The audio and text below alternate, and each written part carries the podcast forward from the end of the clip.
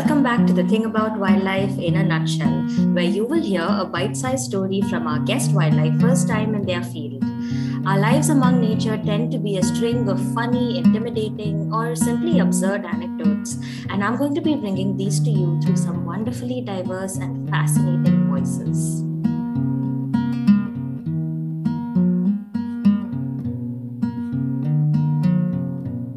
In today's episode, will be listening to a conversation I had with the spirited man of the mountains, Munib Khanyari, who has just emerged from having completed his fascinating doctoral work in the Himalayas. He did his PhD from the University of Bristol and has been associated with the High Altitudes program at the Nature Conservation Foundation as a research scholar for quite some time now.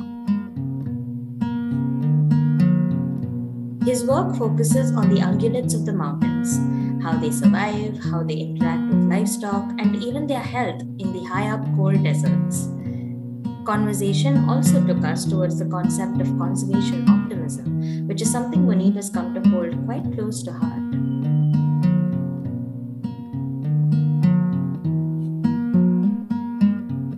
Here he is now on the thing about Himalayan ungulates.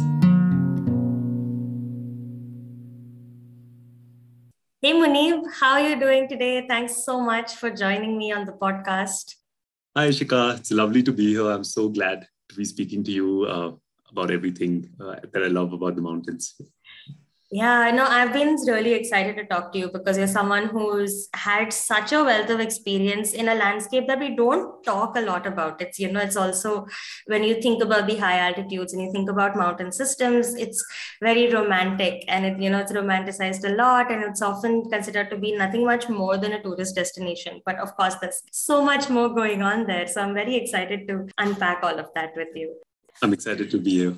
So let's let's start right at the top uh, about just how you got interested in these systems you know what got you started what were your early motivations influences that have led you to spending so much time in these places which actually are not easy places to work in and they're actually also harsh climates harsh landscapes but you, you're sticking with it. So tell us a little bit about that. Sure sure. So uh, for those of uh, the, the people that don't know me, I mean, I was born in, in Kashmir, um, but at a very young age, you know, because of all the troubles uh, of the place, I had to to shift. Our family shifted to to, to Mumbai. But I very vividly remember like growing up uh, in the mountains. You know, I mean, this is going to sound, sound all nostalgic and romantic, but you know, some part of it that is really true. You know, so that memory of the mountains. Uh, always stayed with me really and i remember you know some of my earliest memories were like walking through the mountains with my father in particular he was someone who really loved like trekking, fishing, the outdoors in general. So that really was, I would say, like the seed of you know just the love uh, for the mountains. Um, and whenever I left, uh, you know, India, luckily I was privileged to to study abroad for my bachelor's, and uh, after that for my graduate studies, like I would always be reminded of the mountains. Really, it made me feel like who I am. You know, like it just reminded me of who I am, uh, who we were. And actually, in a strange way, you know, leaving Kashmir felt like, you know, we were losing a part of who we were. But then the mountains reminded me of that, you know, so it always pulled uh, me. I mean, I had bits and pieces of uh, trial and error of working in different landscapes, and every landscape is beautiful, right? But I never really felt that connection of, look, this is where I want to be. Uh, so yeah, that's where I think my motivation for working in the mountains, especially the high higher Himalayas where I am, uh, comes from. This sense of, of space and place always seems to pull a lot of people from our field towards certain places. And uh, I think even in our last season, we had a wonderful conversation with uh, Narayan Sharma where we were just discussing how important that can be. And it's uh, it's great to hear just you know another example of uh, you know this being true and so let's also talk a little bit about all of the species that you've ended up working with in these landscapes because yeah. the Himalayan landscape is so vast. At first glance, perhaps it seems like there's nothing much there, but you look closer and there's just a ton of life. And uh, so, and you ended up in some way or the other working with many of these species. So tell us a little yeah. bit about that as well.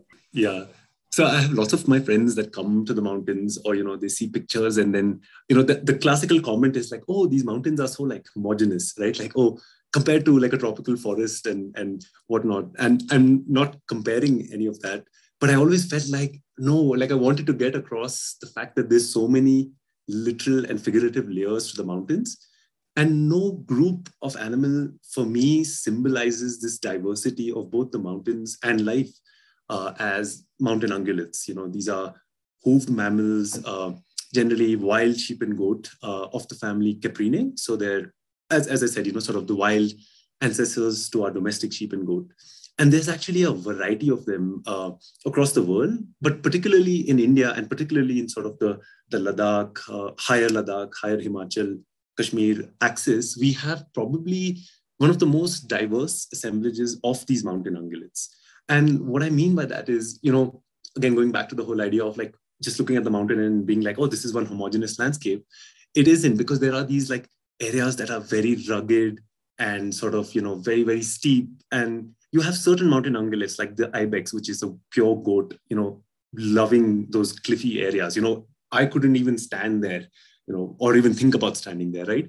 And then you have these other parts of the mountains there are these vast rolling meadows you know that you can sort of see for kilometers like literally kilometers right? And those you could sort of you know ride a horse on or even sometimes a car at a plateau right? And then you have something like the argali which is the wild sheep loving those areas. And an ibex would never be able to live there you know? So so there's so much variety. And then there's like all sorts of other mountain ungulates that live in different different sort of landscapes uh, that the mountains provide them. So yeah i mean my my research uh, and my love for the mountain really stems from these mountain ungulates. I do think they're like the symbol uh, of the mountains uh, and yeah there's they're, they're just inspiring to look at. They're beautiful and they're ecologically important. So that's what I would say about you know about them in general. You've done such a wonderful job of bringing in your emotional and scientific together right at the end. I, I need to get that across. yeah, I think you know that also brings me to um, you yourself in many ways are as agile as a mountain goat, right? I know that you trek a lot, you run, you walk, you just seem to have boundless energy often. Um, which which came first? Was it your, you know, have you learned this from the ungulates? Or no, I mean, I mean, I I I wouldn't say. I mean, we can't compare any of us to to these crazy ungulates. If at all, I would say like the people in these landscapes. Uh, you know, we, we're just a shadow of uh, the, the, the crazy sort of abilities that these mountain ungulates have. I mean, it's incredible seeing some of these ungulates, like the argali that I mentioned, right? Like, yes, there is the whole idea of being uh, having endurance in the mountains, having to trek and whatnot, but just the sheer aspect of the weather and being like out in the cold is incredible.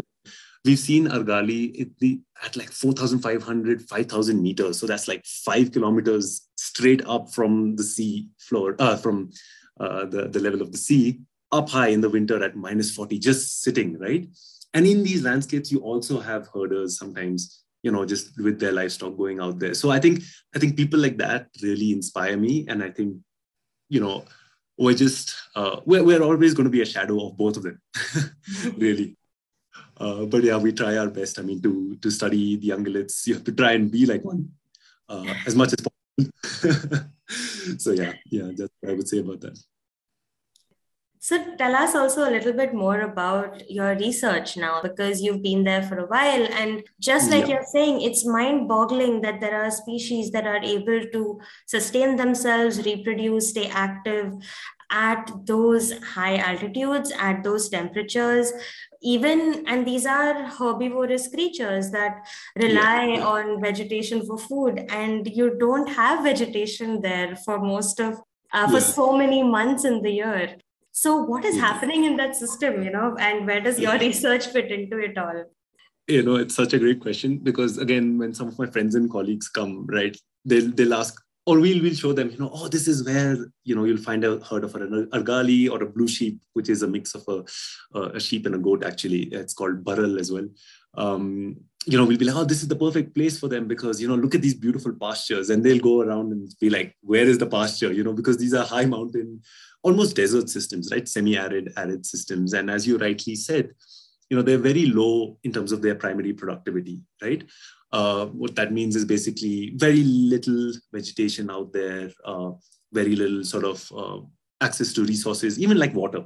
Like, you know, in the winter, for example, there's very, very little water because everything is frozen. Uh, but uh, just coming back to my own research, I mean, there's a lot of research going on with the larger group that I'm working with. So I'll get to that in a second. But I've really been interested in this whole axis of disease transmission uh, between wild ungulates and domestic ungulates, uh, particularly sheep and goat.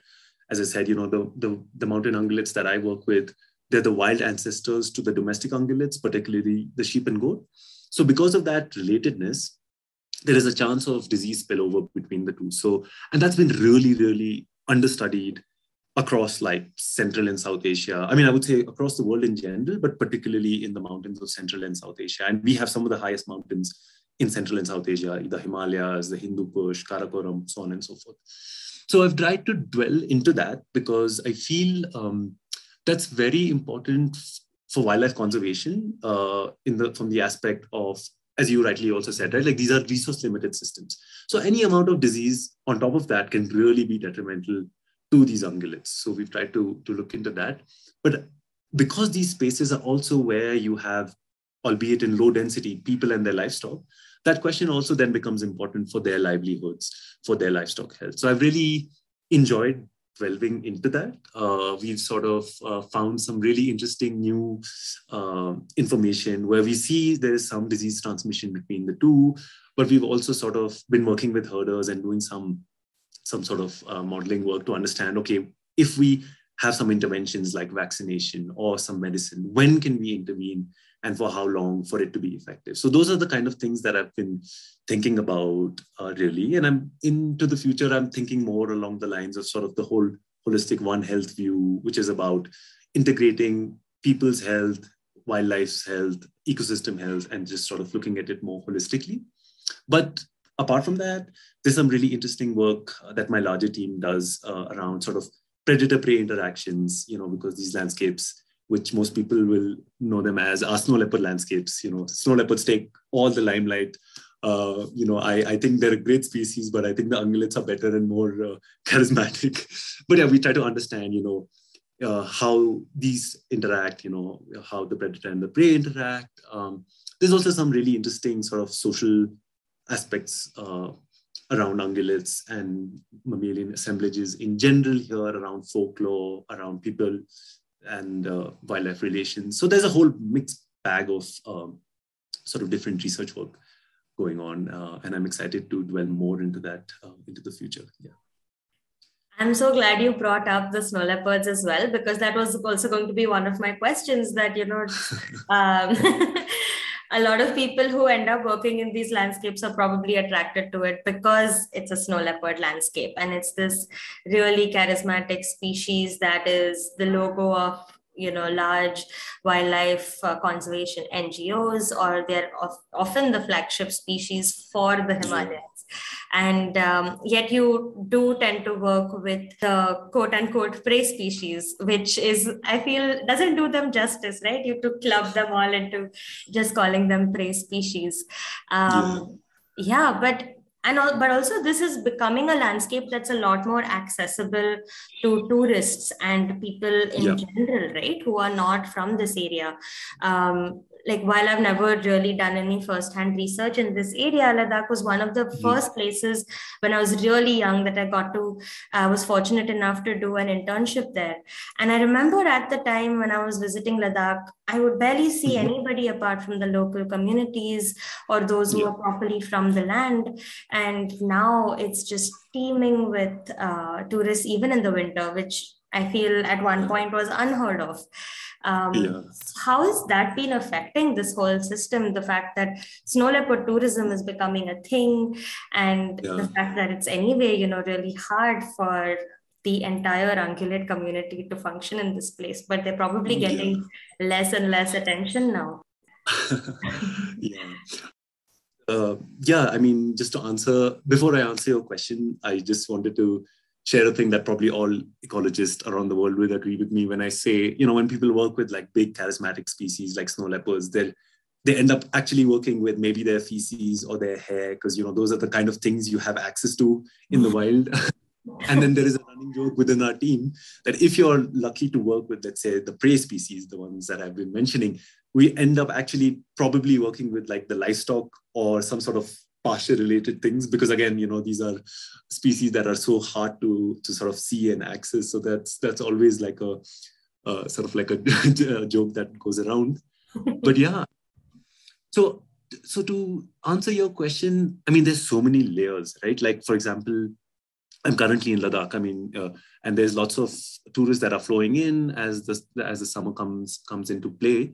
But then there are these areas where, let's say the tourists go to, you know, spot A, but just within like 20 minutes of spot A, you'll have places that have very, very infrequently being visited by anybody but the global community. And that's the nature of some of these Trans-Himalayan landscapes. But I do want to mention that that doesn't mean that they are like quote unquote pristine or untouched and things like that, because local communities, especially herding communities, have been using these areas, have been living in these areas for millennia. I mean, there's some really lovely literature from, from sort of uh, sort of sociology and sort of the social sciences in general that looks at you know use of these spaces by people. So so people have been here for a long time, and this dichotomy, I think, I really want to sort of. Uh, uh, bring to our listeners that you know even though tourism is increasing a lot because these landscapes are so vast and so sort of inaccessible in many parts, you do have places very close by where you know you'll still have very little uh, access by uh, people that are not local.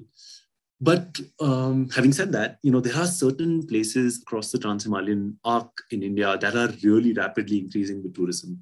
Uh, the the star there is the snow leopard. You know there are places in Ladakh, there are places in Spiti in Himachal where you didn't even think that you know wintertime would be a time where anybody from outside would visit you wouldn't imagine that you know that place would have cell phone connection i remember i remember four or five years ago in our base camp in kibber we would have like a wall literally just a wall where we would put a cardboard with the shape of a phone uh, so we had to place it exactly there to get like one bar of reception to then call somebody right? Today from that very village you can have like 4g internet and video calling which is which is great you know it connects connects the world. But you can see the rapid change between you know 4 years ago till today in terms of the technology. And that's the same with roads. For instance you know some of these areas are most of these areas in fact are border road regions road infrastructure has increased again like in 2008 i think was the first time i drove from srinagar to leh and it took us like a day and a half like we had to go to Kargil first, you know, sleep there, then drive up. You know, it was just horrible. The road was horrible. There were like uh, sort of uh, checks along the way and this and that and whatnot. Today, I could leave at like six, seven in the morning and be in Leh by four. You know, have a cup of tea in Leh by four. So connectivity has increased uh, as well, um, and that's allowing tourists to flow in. Um, I think there are some really interesting aspects of that. Like there are stories where local communities have really grabbed this opportunity by the neck, you know, formed cooperatives uh, and that sort of like deal with this inflow of tourism. Uh, and I think that's not necessarily a bad thing. You know, it's just uh, exposing the world to the beauty of that place uh, and of that species in particular, snow leopard. I mean, in, in Kibber, if you go in winter, like now there's a running joke that everybody sees like mating snow leopards, whereas you know getting a mating snow leopard shot four five years ago was like a BBC level thing, right? Like nobody would imagine that.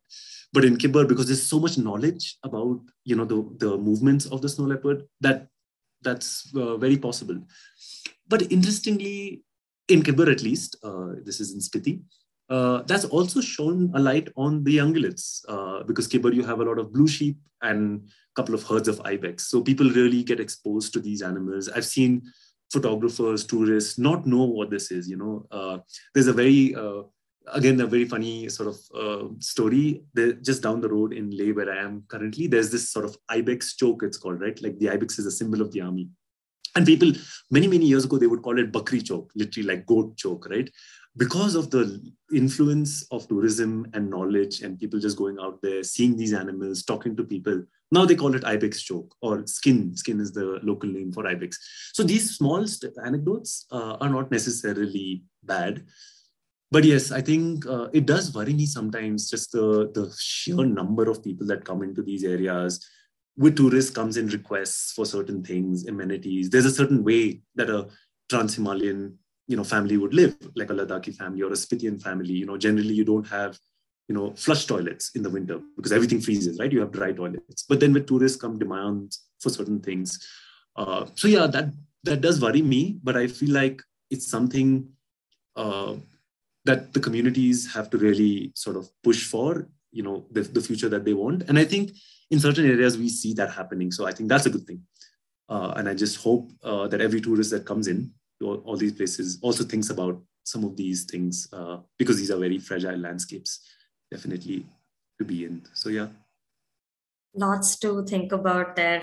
I think even anyone who's you know listening in and who's considered going to himachal or ladakh for a quick vacation you know it's good to keep these things in mind and be mindful of the uh, environmental impact of some of the things we're doing and the amenities exactly. we are requesting. Um, yeah definitely there's so much uh, like you said so many layers to these problems and clearly some exactly. of it also does benefit the researcher and conservationist community because we also use these roads. We make use of i mean the whole fa- the fact that you and i are able to get on a video call while you're sitting here uh, sitting there in field is also a testament to a lot of that right? So absolutely. yeah, yeah. i think um, it's good to use these things as long as they benefit everyone uh, properly and ethically. Um, exactly. yeah so also, you know, you mentioned a lot about just the culture, right, of how people mm-hmm. live in a lot of these different landscapes. And I think it's really interesting to think about that a little more, especially with you, because oh. the entire Himalayan landscape isn't just contained to India, right? I mean, it's yeah. trans boundary. It these kind of landscapes are so vast that you really can't contain them within political bounds. And uh, so, and I know that you have also traveled to many countries in uh, pursuit of these species and to look at different kinds of ungulates that you find in different areas. So can you talk to us a little bit more about you know just having gone even beyond india and working yeah. in different ecological systems but maybe very different social situations yeah yeah no that's that's something very interesting because most of these mountain ungulates as i call them uh, both their mountain habitat as you said and themselves they are very transboundary for instance um, the Asiatic ibex that we study here in uh, Trans-Himalayan India is found across the central sort of Asian mountain range. You know, you find them in the Tian Shan in Kyrgyzstan, you find them all the way in Mongolia, you know, so they're, they're ubiquitous, right? Um, so just, I think it's just super fascinating to see uh, what sort of interactions people have with them across this space. I've been very fortunate, as you rightly said, to sort of work not only in Trans-Himalayan India, but in Central Asia, in the Tian Shan in Kyrgyzstan, a bit in the Pamirs in, in Tajikistan, and also a little bit in Mongolia. Um, what I want to say first, though, and I think this is super interesting. So, the mountain ungulates were called like the mountain monarchs by the renowned sort of conservationist biologist um, George Schaller, because you know the monarch part comes from the fact that they have these beautiful horns, right? Like these different horns um, you know, all, all, all different ungulates have different horns. But in Ladakh, for instance, uh, and even in Kashmir, they have local names for the group. For instance, in Ladakh, it's called Ridak, which literally means mountain king or you know mountain uh, monarch actually so so if you look at it like these natural uh, sort of associations were there in these places before you know and someone like george Schaller really like cemented it for us in the english language for instance or in the modern way of uh, commenting them. But yeah, so people have already uh, been associating with these species, you know, from that point of view. They were always majestic. They were always sort of uh, looked at, uh, you know, with this with this awe-inspiring uh, sort of feeling. What I found uh, interesting is then different names that people use, right, and how similar they are with geographies. So, for instance, uh, the Markhor, which is like a wild goat again, Uh, it's only found in Kashmir in India. It, the Kashmiri name is Room Savage, which basically means like, you know, like um, hairy goat, you know, because they have like these long, hairy, you know, bodies uh, that almost touch the floor. So people have the folklore about how, you know, it like the hair touches the floor and, you know, all of that. So you can really, uh, they might not know what a markhor is, but they might know what like hairy goat is. But when I went to Tajikistan, again, they're very descriptive. So I just find it very interesting how people describe species, right? For us, a markhor is markhor or Capra falconeri is the scientific name. But then, yeah, Kashmir, as I said, in, in Tajikistan, they call it Bozi Parmashop, which is uh, Dari or Farsi for, uh, you know, like a, a corkscrew horned goat. So it's very descriptive again which I think is very similar to how we have English names for birds, right? So they don't have like these similar names. So I found it super interesting what they call species across. Uh, again, it's the same for, for the ibex. Um, in, in, in Kyrgyzstan, it's called the goat with like the, the pointed horns, for instance, right? So these kind of uh, uh, ways people associate these animals uh, or have association with these animals, I think are super, super interesting. The other thing that I've really found fascinating is how, again, people look at perhaps conservation of these animals from a different point of view. Like in Central Asia, mountain ungulate trophy hunting, for instance, is very big, right?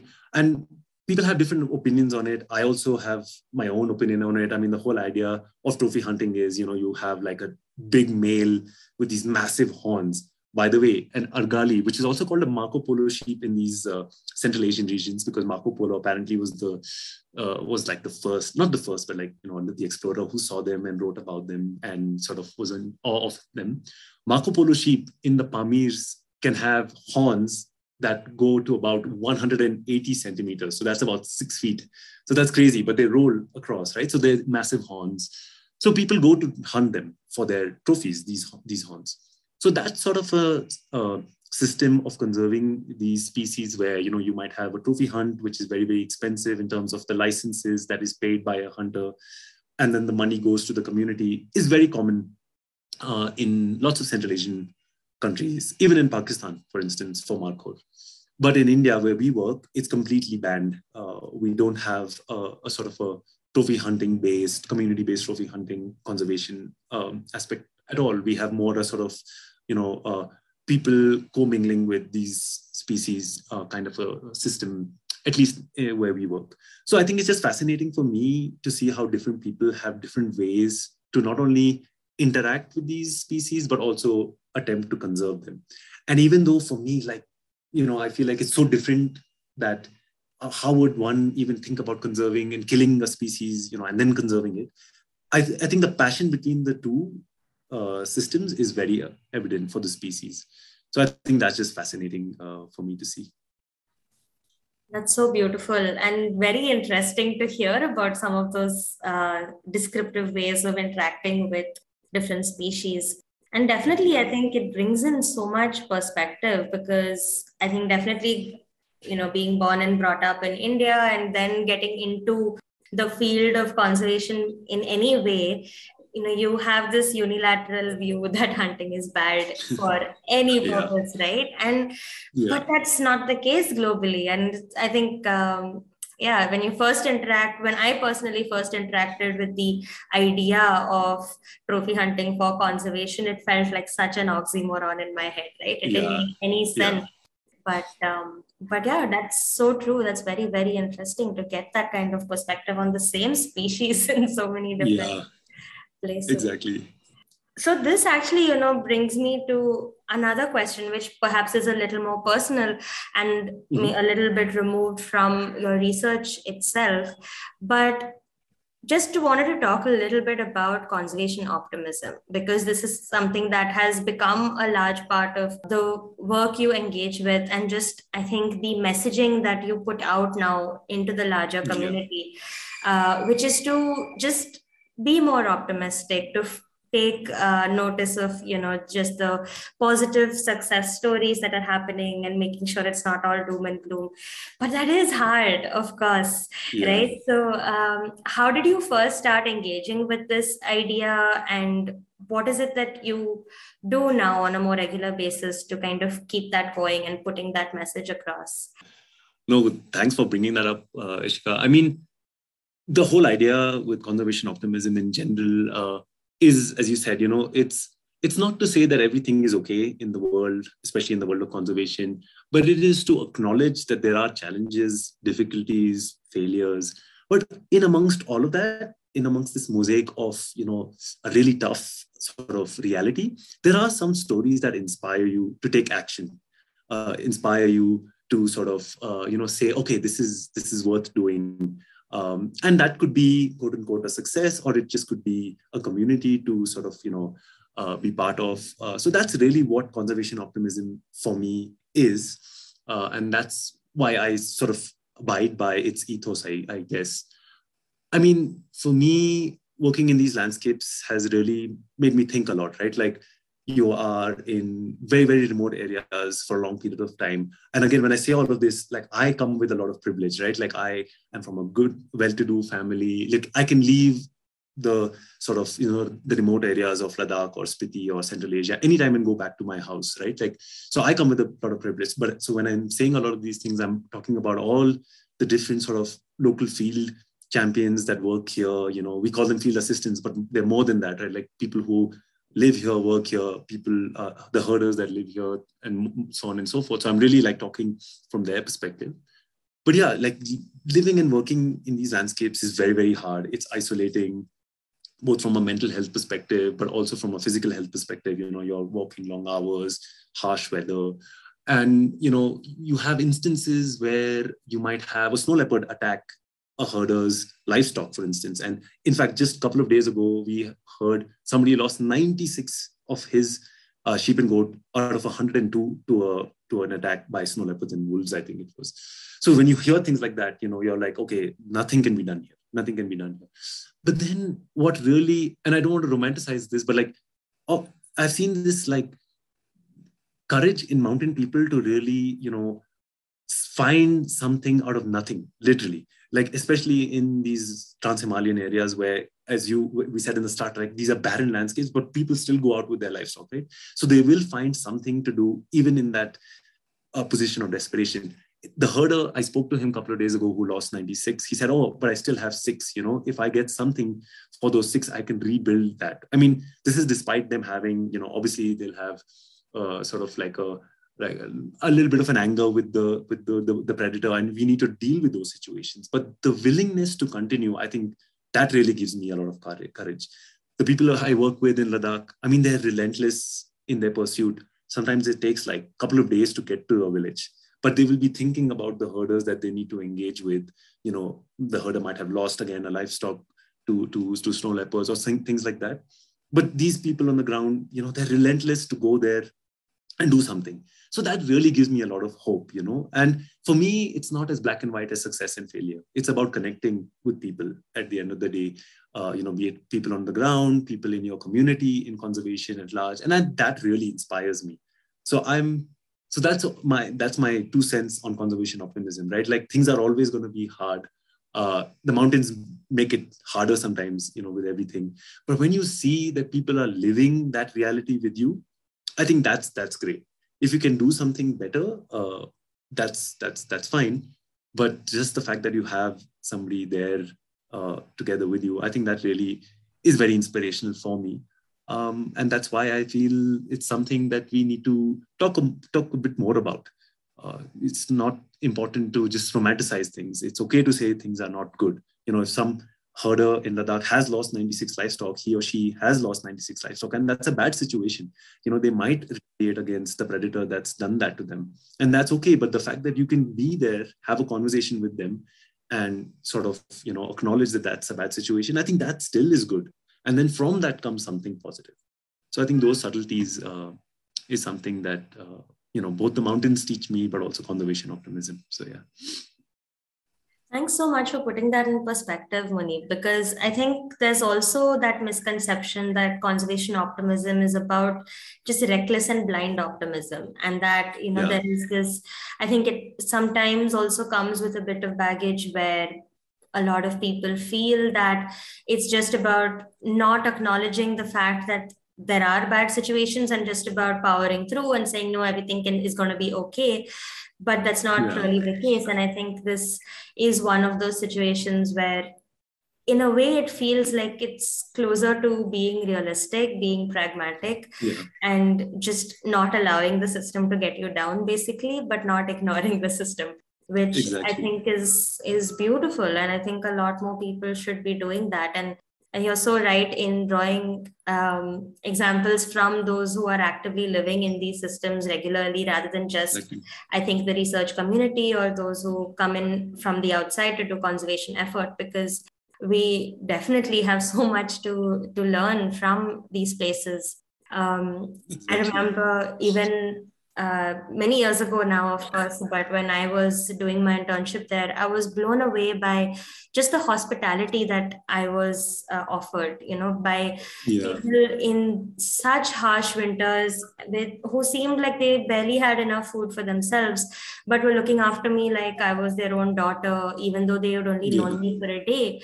And I was so blown away by this. And I remember asking a colleague of mine, what is it about this place that makes people so giving? You know and yeah.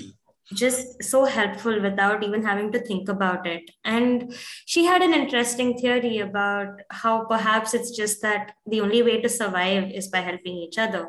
And that's become part exactly. of the culture. And I've, I've always held that very dear to heart. I think that's so beautiful. Yeah yeah I mean, it's it's so true that what you just said, Ishika. And just a very small story to illustrate that. I mean, wherever you walk in the mountains here in Ladakh or even in Kashmir uh, and larger parts of Central Asia as well, like you'll have, I mean, in Ladakh, we call them, I think they call them latos or, or uh, different, I mean, there's different names for it when, uh, depending on where you go, but you'll have these stone structures. So like, for example, on top of a mountain, you'll have like six or seven stones or five or six, like sort of small stones piled up on it, top of each other. I mean, as a newcomer, you're like, oh my God, what is this? This is like some somebody just put it there. You know, you just sort of don't really think uh, twice about it. But actually, it's very beautiful because it's what it basically is. Is it's sort of an indication to another person to say that, oh, I have been here and I have walked through here. So basically, if you keep seeing these latos, as we call it in a, a certain part of uh, Ladakh, if you're lo- lost in the mountains or if you don't know where you're going, it's sort of a communication by somebody who you know, has walked there, who knows, maybe a day ago, maybe a year ago, maybe 10 years ago. I mean, if those stones stay. And I think that is just so wonderfully beautiful. Uh, I think, you know, that's the spirit with which both, I mean, linking back to conservation optimism, but just generally working in this community. I think that's the spirit, really, right? I mean, again, in Kashmir, I remember last year, uh, you have these seasonal movements of herders that come up to the mountains and then go to the plains. So if you're not uh, or if you're there in these mountains when they're not there, you know, they have these like traditional houses that they've built, and they'll always stock them with like dried meat or in now, nowadays Maggi, for instance. And you can go into that house, you know, eat that Maggi or whatever if you're there hungry without anything, but leave something in return, and and nobody will will think that that's awkward. I mean, in Mumbai where I grew up, like if I did that from my neighbor, like I would think twice knocking uh, to, to knock on my neighbor's door and ask for water. But here you could do things like this. And i think that just is a true sense of community. Uh, you know saving species conserving landscapes comes later i think right? I think that that sense of community i think is where what we all really need in my opinion right? And i think this this bit beautifully illustrates that. And that's why i love working with mountain people in these landscapes yeah Wow. Um, on that very wholesome note, Munib, I'm going to thank you for sharing these stories. I have loved talking to you. And uh, yeah, there's just so much to think about. I'm feeling oddly calm after this conversation. um, thanks so much. It's it's just wonderful to hear from you. And you're also somebody who is just constantly, you know, sharing his energy and enthusiasm. I definitely always feel very energized after talking to you. And and i know that you also influence a lot of people very positively through your work. And uh, more power to you. I'm so excited for all that you still have coming your way. Um, thanks so much for being here and sharing.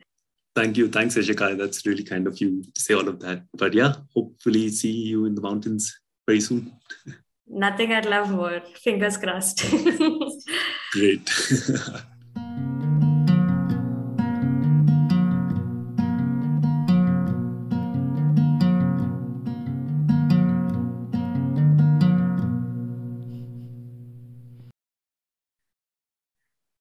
Thanks for listening.